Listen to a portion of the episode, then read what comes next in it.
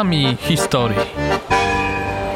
Podcast dofinansowany ze środków Instytutu Dziedzictwa Myśli Narodowej imienia Romana Dmowskiego i Ignacego Paderewskiego w ramach Funduszu Patriotycznego.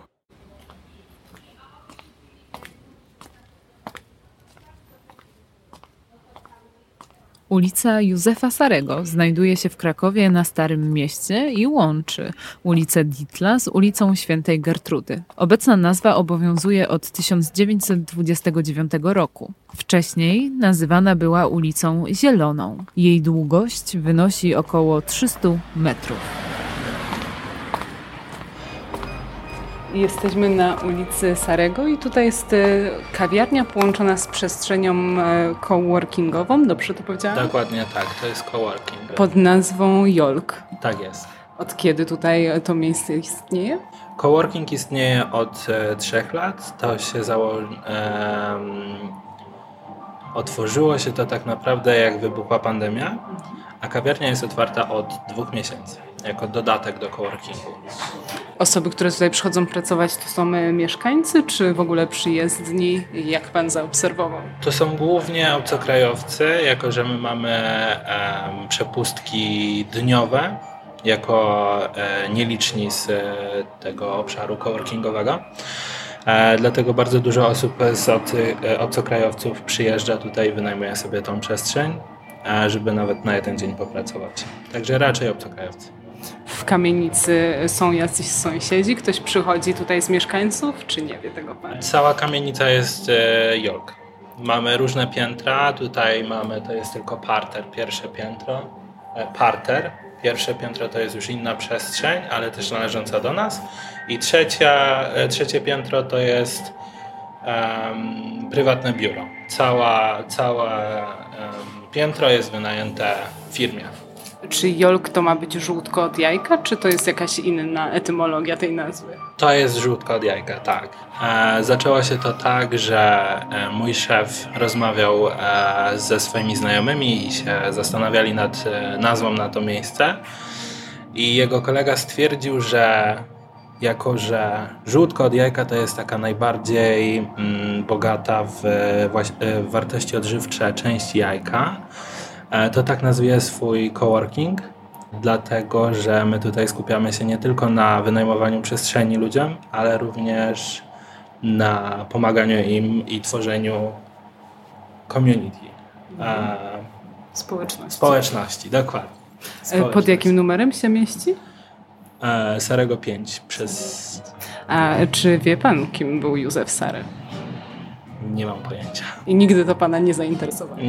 Nie, szczerze powiedziawszy nie. To może teraz zainteresuje. Serdecznie dziękuję za rozmowę. Bardzo proszę. Szłam ulicą Józefa Sarego i poczułam zapach. Jaki ja zapach poczułam? Myślę, że zapach parafiny, ale też używamy tutaj wosku pszczelego, także czasem nie tylko przechodnie czują ten zapach, ale i pszczoły, które do nas przylatują. I weszłam do wytwórni, zakładu Wytwórni Świec. Nazwa to jest Wytwórnia Świec Kościelnych. Taką nazwą się posługujemy. Produkujemy świece akurat nie tutaj na tej ulicy, ale w innej części Krakowa.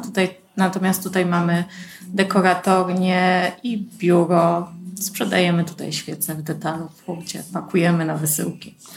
Rok założenia na tablicy widnieje 1866. Tak, to prawda.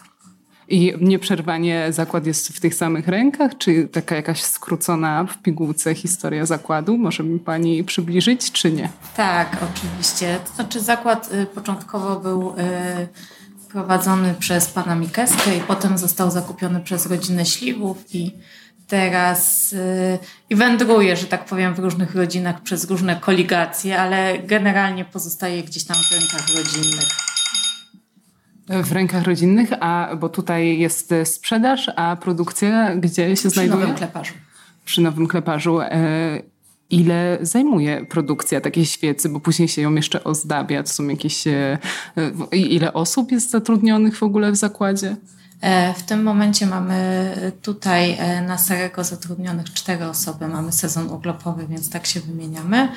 Natomiast na naszej produkcji przy Nowym Kleparzu jest zatrudnionych 3 panów i jedna pani, która jest takim pracownikiem takim, który przyszedł do nas z takiej fundacji zatrudniających osoby niepełnosprawne. Ona zajmuje się takimi pracami pomocniczymi, składa pudełeczka, wycina różne rzeczy, przygotowuje jakieś elementy produkcyjne, takie mniejsze. Ile zajmuje ozdobienie takiej świecy liturgicznej? To zależy oczywiście od wielkości świecy, bo duży paschał maluje się nawet cały dzień. Natomiast jeżeli chodzi o świecę do chrztu, to ona jest malowana kilka minut. I pani maluje te świece? Nie, ja nie maluję. Maluje koleżanka. A od ilu lat zakład tutaj się mieści, czy część zakładu? Byliśmy wcześniej pod Piątką i tutaj na tej samej ulicy, bo przenieśliśmy się, Asiu, 4 lata temu? W 2017. W 2017, czyli już 6. Tutaj pod 7 przenieśliśmy się wtedy, natomiast pod 5 zakład było około 20 lat. I to parafie składają zamówienia na świece? Jak to wygląda? Składają zamówienia na świece parafie, oczywiście księża. Księża rozsiani po całym świecie. Właściwie, ale mamy też zamówienia, przychodzą do nas też ludzie po takie indywidualnie zdobione świece do chrztu, po prostu tutaj mieszkańcy Krakowa albo osoby gdzieś, które tu akurat zjechały do Krakowa, także też wiedzą o nas. Natomiast mamy też dużo zamówień do filmów w tym momencie. Czyli nie tylko tutaj w Krakowie, ale też wysyłkowa sprzedaż. Tak, oczywiście. Jest konkurencja w Krakowie? Jest drugi zakład, który produkuje tak? Są różne zakłady. Na pewno każdy zakład ma swoją specyfikę. Natomiast my głównie stawiamy na takie indywidualne zamówienia, na zamówienia personalizowane, czyli to są takie niepowtarzalne egzemplarze. I robimy też bardzo duże świece, takie do 1,80 m, także też nie każdy takie robi. Co można sobie zamówić, żeby albo poprosić o namalowanie na takiej świecy do chrztu? Właściwie wszystko, to znaczy świeca do chrztu oczywiście jest świecą liturgiczną i ma spełniać takie zadanie, że jest używana w czasie udzielania sakramentu, więc oczywiście nie są to jakieś wymyślne, może nie wiadomo jakie obrazy, ale zdarzało nam się i zdarza nam się często malować na przykład postać świętego, którego imię otrzyma dziecko. Czy postać Józefa Sarego jest pani znana? Tak, był prezydentem miasta Krakowa. I o Wytwórni Świec Kościelnych opowiedziała pani Agnieszka.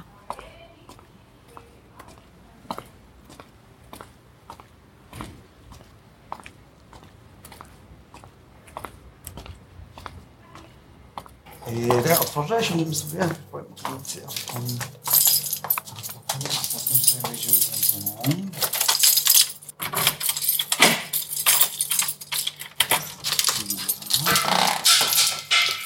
Jestem na ulicy Józefa Sarego. Pod numerem? Pod numerem 7. Pod numerem 7 byłam przed chwilą w miejscu, gdzie są już nie produkowane, ale sprzedawane świece kościelne, ale okazało się, że w głębi dziedzińca jest więcej niespodzianek. Tak, to prawda. Kamienica ma niezwykle bogatą historię. Jesteśmy w oficynie, gdzie są 2 skrzydła.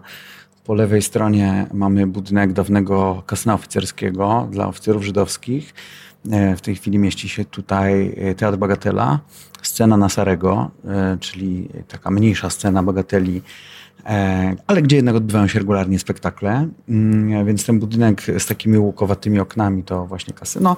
Ona się ciągnie aż amfiladowo. Tutaj jest kilka tych podwórek aż do końca, to lewe skrzydło.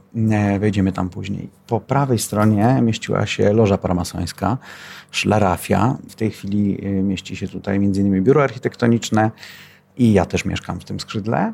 Za nami główna część budynku, czyli ta, która fasadą jest zwrócona do ulicy. Tu na parterze mieściła się dawniej piwiarnia, oświetlana lampami gazowymi. Pokażę pani za chwilę ślady po tej instalacji jeszcze XIX-wiecznej. A dziś mieści się tu siedziba Fundacji Muzeum Komiksu i nasza kolekcja, którą za chwilę sobie obejrzymy. W piwnicach pod nami ponad 1000 m2 piwnic pod całym budynkiem. Tylko część jest zaadaptowana na studia nagraniowe. 4 takie studia, 2 w tym skrzydle i 2 w tym sąsiednim. Codziennie odbywają się tu próby zespołów różnych, lekcje wokalu, lekcje bębnów. Czasami jest bardzo głośno na dziedzińcu, dużo się śpiewa i gra. Na środku rośnie nam piękna magnolia, która kwitnie wprawdzie tylko przez 2 tygodnie w roku, ale zagląda nam w okna naszych mieszkań, naszych firm i instytucji, które tu prowadzimy. Więc mamy artystów plastyków, projektantów, architektów, muzyków, aktorów, wreszcie muzealników. Można powiedzieć, że to taki kreatywny klaster. No i do tego Wytwórnie Świec Kościelnych. To rzeczywiście trochę inny profil. Jest też biuro rachunkowe, jest kilka normalnych interesów, normalnych instytucji, nie artystycznych, ale jednak przeważają te artystyczne. Ten... Ktoś mieszka w tej kamienicy? Tak. Cała kamienica należy do rodziny państwa Trzaskalików. Cześć. Tomasz Trzaskalik, który jest wraz ze mną fundatorem Fundacji Muzeum Komiksu, jest tu naszym gospodarzem. Często ten dziedziniec zamienia się w jakieś miejsce do właśnie warsztatów, do jakichś wystaw plenerowych, do jakichś spotkań artystycznych. W Muzeum Komiksu organizujemy m.in. maratony rysunkowe, 8, 12 i 24 godzinne, a więc zdarza się, że całą dobę rysownicy spędzają w muzeum przy stolikach, przy lampkach z flamastrami, ołówkami i tworzą takie właśnie komiksowe maratony. Zasada takiego maratonu to 1 plansza w godzinę, więc jeśli jest 8-godzinny, powstaje 8-planszowy komiks. Jeśli 12, to oczywiście 12, a jeśli 24-godzinny, no to mamy już taki półmetrażowy komiks 24-stronicowy, bowiem pełen metraż to 48 stron. To co, idziemy do muzeum? Tak. To co, jesteśmy w jednym z 2 pomieszczeń tworzących siedzibę Fundacji Muzeum Komiksu. To jest galeria. W galerii co 2 miesiące nowa wystawa. No dobrze, czyli tu są wystawy czasowe jakieś. Tak, to są wystawy czasowe. Co 2 miesiące nowa wystawa. A teraz jesteśmy w czytelni Fundacji Muzeum Komiksu. Za nami, czy też obok nas ściana duża, zabudowana, pełna pudełek odkwaszonych, specjalnych do przechowywania oryginalnych prac. Mamy tu kilkaset oryginalnych szkiców i plansz komiksowych oraz animacyjnych z różnych epok. Najstarsze z nich sięgają lat 90. XIX wieku. Oprócz tego mamy około 6000 czasopism z różnych epok. Też najstarsze z nich są aż z lat 50. XIX wieku. Także staramy się kompleksowo i wyczerpująco jak gdyby wyzbierać wszystkie pisma, takie jak Świerszczyk, Miś, Płomyk, Płomyczek. Skąd zdobywacie te komiksy i te pisma? Z antykwariatów, z bazarów takich jak ten pod halą targową, z giełd różnego rodzaju, gdzie można jeszcze ciągle stosunkowo tanio kupić różne rzeczy. No i oczywiście również z aukcji internetowych. Allegro jest zawsze świetnym, zasobnym miejscem, gdzie można coś jeszcze trafić. Nie chcę zanudzać, ale już jesteśmy przy komiksach, to już sobie pozwolę pokazać różne rzeczy. To jest przygoda, ale to jest Nowy Świat Przygód i on jest o tyle ciekawy, że to jest rocznik 40... Źle wyciągam pudełko. O, tu! Rocznik 46 Nowego Świata Przygód, też niemalże kompletny. I tutaj na łamach tego Nowego Świata Przygód właśnie od 1946 roku ukazywała się w odcinkach pierwsza powieść Stanisława Lema, Człowiek, już sobie znajdziemy sobie tą powieść odcinkową, Człowiek z Marsa. Tutaj mamy winietę tej opowieści. Stanisław Lem ją napisał jeszcze we Lwowie podczas okupacji. Właściwie przyjechał z nią gotową. No i to była pierwsza, on się od niej później odcinał. Uważał ją za niedojrzałą, naiwną, taką trochę... rzeczywiście nie pozwalał jej wyznawiać. Natomiast to był pierwodruk tej powieści i każdy odcinek był ilustrowany przez jakiegoś innego ilustratora, bo kto akurat był pod ręką w redakcji, tam był wysyłany do ilustrowania. Ale mieliśmy opowiadać o kamienicy, a nie o komiksach. Mamy na suficie tutaj plafon i ładnie odrestaurowany przez panią konserwator, odmalowany w kolorach w takich, jakich wydaje nam się, że był w epoce. I teraz co z tego plafonu wisiało? Otóż lampa gazowa. No bo kiedy była tu piwiarnia, nie było tej ściany, na której mamy teraz wystawę, tylko były takie łukowo sklepione pomieszczenia amfiladowe i z wejściem z ulicy, no to trzeba było tą piwiarnię jakoś oświetlić, więc była oświetlona lampą gazową. Tu jest takie, chyba będzie lepiej widać z tej strony, takie zgrubienie, od tego plafonu biegnie taka nierówne zgrubienie w suficie. Tam jest rura, którą gaz był doprowadzany do plafonu i ona nadal tam jest. Widać jej przebieg. Ona szła przez całą tutaj szerokość kamienicy, oświetlała wszystkie, doprowadzała gaz do lamp gazowych we wszystkich tych pomieszczeniach. No potem jak wprowadzono elektryczność, to oczywiście zostało... O, jest Tomek Trzaskalik, który jest tu gospodarzem, właścicielem tego budynku. Pani nagrywa materiał o nas, ale też o całej kamienicy. Jest bardzo zainteresowana, więc... Tak. A nawet o ulicy. To przekazuję ci, ja tak szeroko, o piwiarni mówiłem, trochę o loży, opowiedz o Szlarafii może, bo ty wiesz więcej i lepiej. O Szlarafii. No, historia ulicy jest bardzo ciekawa przede wszystkim, ponieważ była to łąka Świętego Sebastiana, która historycznie należała do króla i wypasano tu krowy i konie królewskie. No ale jednak w połowie XIX wieku postanowiono ją zabudować, no bo jak wiadomo miasto się rozrastało, miasto nie znosi pustki, więc wytyczono plan, zaproponowano układ zabudowy. No i tu ciekawostka, deweloperzy się nie zgodzili, stwierdzili, że zbyt mała intensywność zabudowy i że w takich cenach to nie ma mowy. Więc miasto zmieniło plan miejscowy i zadecydowano o zabudowie intensywnej, co nam bardzo przypomina to, co się dzieje współcześnie, więc nic nowego, tak? No i zostały wytyczone te ulice. Tutaj ta ulica się nazywała kiedyś Zielona, potem ją zmieniono po śmierci Józefa Sarego na ulicę Sarego. No tak, i dużo się ciekawych rzeczy tutaj działo. Ja kiedyś taki robiłem projekt w budżecie obywatelskim o tej łące Świętego Sebastiana, ale to jest osobna historia, bo bardzo wiele ciekawych ludzi się tu przewinęło, mieszkało, pracowało. A budynek swoją ścieżką ma ciekawą historię, ponieważ oprócz tego było tu kasyno oficerskie dla żołnierzy żydowskich, tak, pochodzenia żydowskiego.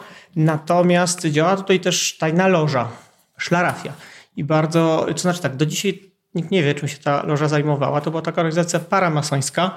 Jest w stosunku jedna pani badacz, która się w Polsce tym zajmuje i loża generalnie zajmowała się promowaniem kultury i humoru.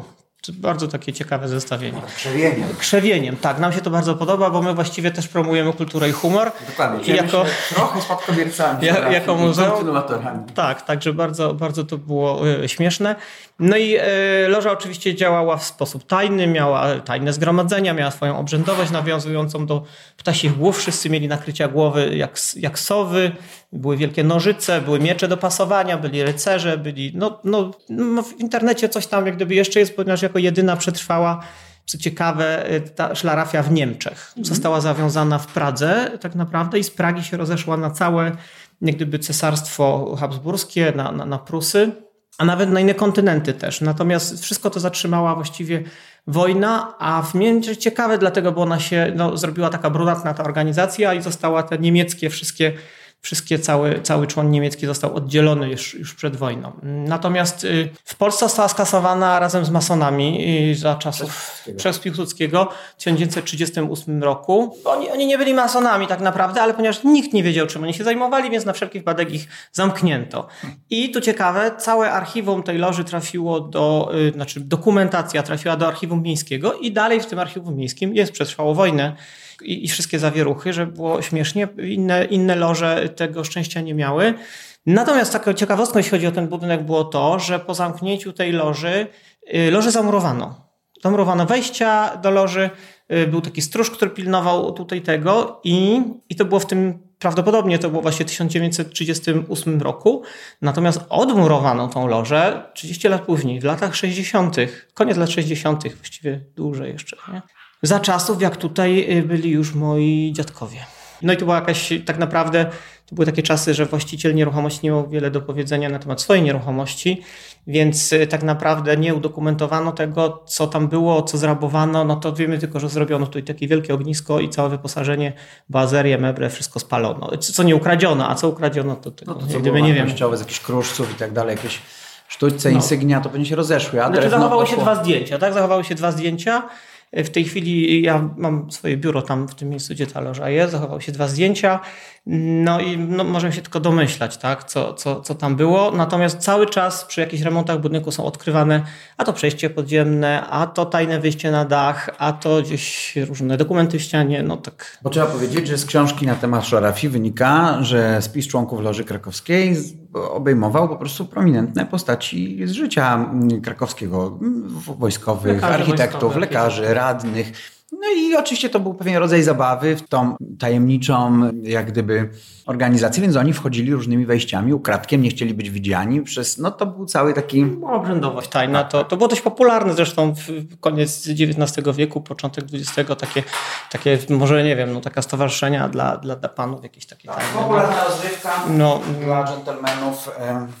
Obowiązującym językiem był język niemiecki. Znaczy ja przeglądałem te teczki, które zostały tutaj, no ale niewiele z tego można wnieść. Nawet pani Badasz, która je przeglądała, też niewiele z nich wywnioskowała. Były zaszyfrowane daty. No te daty się udało odszyfrować, bo rokiem 0 był rok założenia organizacji, więc to akurat łatwiej. Natomiast wszystkie dokumenty były tworzone po niemiecku. No zachowało się trochę pocztowych, trochę rysunków, ponieważ jednym z członków loży był słynny krakowski architekt Oczewolski. No i on tam produkował się w kronikach, tworzył śmieszne rysunki różne, no więc jakieś tam... Jestem dopiero przy trzeciej teczce z 32 teczek, więc... Jak 32 pan przejrzy, co znajdę. No w jednej teczce jest tam po 300 dokumentów, więc no... Możemy wejść na salę z czaszkami pokazać, czy tam teraz trwają próby w głównej sali? Możemy spróbować, tak. Spróbujmy. Tędy przejdziemy sobie bezpośrednio do dzisiejszego Teatru Bagatela, do dawnego kasyna. Kasyno się składało z takiego foyer w sali balowej, no już w takiej części. Więc to jest... Znaczy, żandol nie jest z epoki, jeżeli żandol jest współczesny. A reszta? No, możemy być tutaj, jest bardzo ciekawy ten balkon dla orkiestry. No, tak. Tyle się zachowało. Tu zachowało się takie KO, kasyno oficerskie, kasyno. Oficjerem kasyno. No, było wejście dla orkiestry i tu się odbywały bale, rauty, a w tamtej części była scena i przedstawienia teatralne. Także druga sala też była bogato dekorowana, ale muzeum etnograficzne, które przez chwilę tutaj usiłowało zorganizować magazyny, wszystko zdemolowało tam.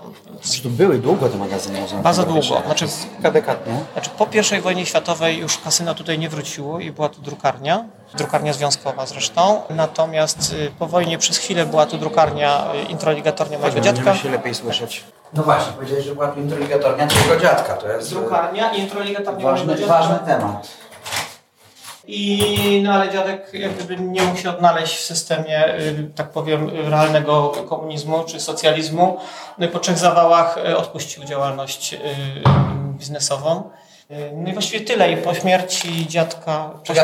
Okres okupacyjny bardzo ciekawy, w którym zakwaterowano tu oficerów niemieckich. Znaczy nie, drukarnia działała dalej. Przez cały okres okupacji drukarnia działała dalej.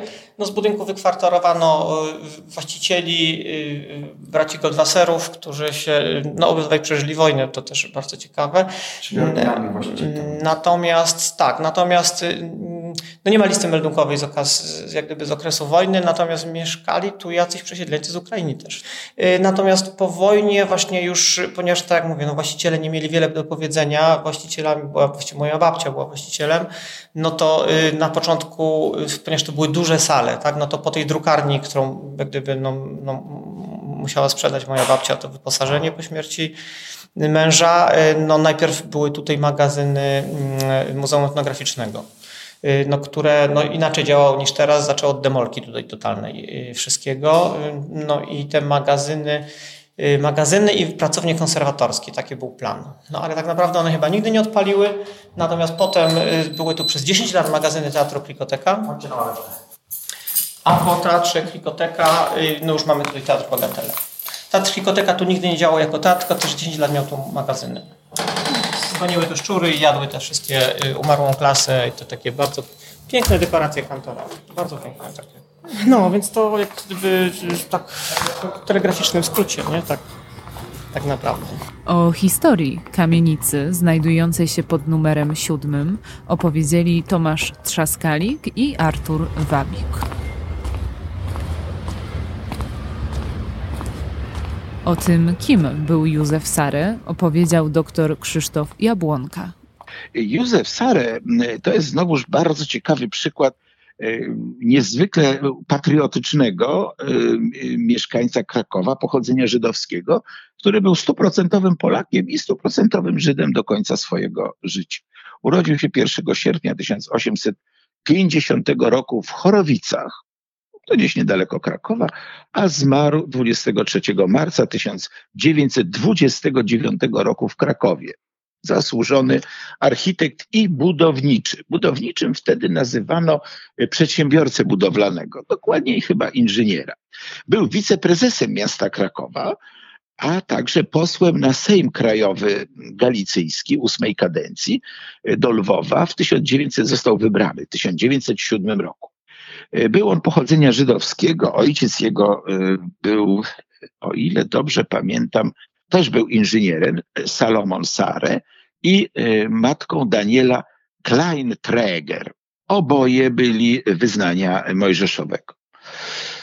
Był wpisany do tak zwanego rejestru służby cesarsko-królewskiej powiatu tarnowskiego. Od 1890 roku już był na stałe w Krakowie, a w 1917 roku przeszedł na emeryturę. Ale wybrano go do Rady Miasta oraz jako wiceprzewodniczący od 1905 roku, to był taki przełomowy rok w Krakowie, bo wykupiono wtedy Wawel. Został wiceprezydentem miasta Krakowa. A w 1910 roku Franciszek Józef, miłościwie panujący cesarz i król Austro-Węgier, mianował go radcą dworu.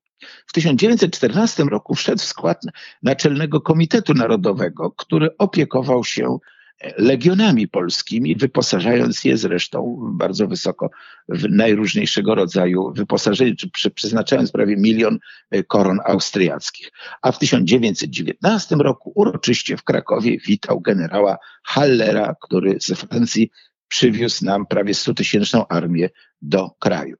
Był również członkiem Rady Naczelnej Zjednoczenia Polaków Wyznania Mojżeszowego Ziem Polskich. Było takie, które właśnie z różnego rodzaju wyznawców mojżeszowych czyniło Polaków. Powstała z tego, czy też współstworzyła ta Rada tak zwaną Unię Narodowo-Państwową zawiązaną w 1922 roku.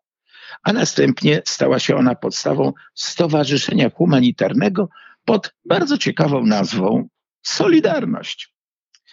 Po hebrajsku brzmiało to Bnei Brit. To nawet taka loża masońska powstała, Bnei Brit, ale jak wiemy w owym czasie właśnie słowo Solidarność nabrało charakteru jednoczącego. Współtworzył Stowarzyszenie Izraelitów Postępowych i Krakowskie Towarzystwo Techniczne. Był twórcą jako architekt m.in. kliniki chirurgiczno-okulistycznej, kliniki psychiatrycznej przy ulicy Kopernika, gimnazjum w Tarnowie, gimnazjum Świętej Anny w Krakowie, Nowy Gmach, bo nie stary, to jeszcze pamięta czasy jagiellońskie chyba, gimnazjum Króla Jana III, bardzo dużo szkół właśnie, 5. Gimnazjum Krakowskiego, Urząd Wojewódzki w Krakowie zaprojektował oraz Zakład Medycyny Sądowej Uniwersytetu Jagiellońskiego. I teraz te 3 budynki, o których pan powiedział, to są 3 budynki takich najbardziej prestiżowych czy znanych liceów w Krakowie. 1, 2 i 5. Tak. Zasłynął również z wykupienia Lasu Wolskiego, w którym zrobiono bardzo szeroki park miejski, jako wiceprzewodniczący, wiceprezydent miasta. I został pochowany. Zmarł zacnie w 1929 roku. Notabene sanacja go bardzo ceniła, jako właśnie przedstawiciela Krakowa, a on z kolei był, że tak powiem, prosanacyjny, ze względu na to, że endecja z kolei była antyżydowska. Zmarł w 1929 roku i pochowany był i jest na cmentarzu żydowskim w Krakowie do dzisiaj, przy Grzegórzeckiej 16. Portret Józefa Sarego, pędzla Jacka Malczewskiego, można zobaczyć w Muzeum Narodowym w Krakowie. Na ulicy Józefa Sarego mieszkał też Joram Jerzy Gross, twórca filmów animowanych, który w 1950 roku wyemigrował do Izraela. Jednak w 1968 roku, po wojnie sześciodniowej, wyjechał do Australii i tam zamieszkał. Kontynuował realizację filmów animowanych we własnym studio. Jedną z jego produkcji jest bajka o Tabaludze. Oto Tabaluga, dzielny Tabaluga, zuch i chwat. Choć taki maleńki chce ocalić wielki świat.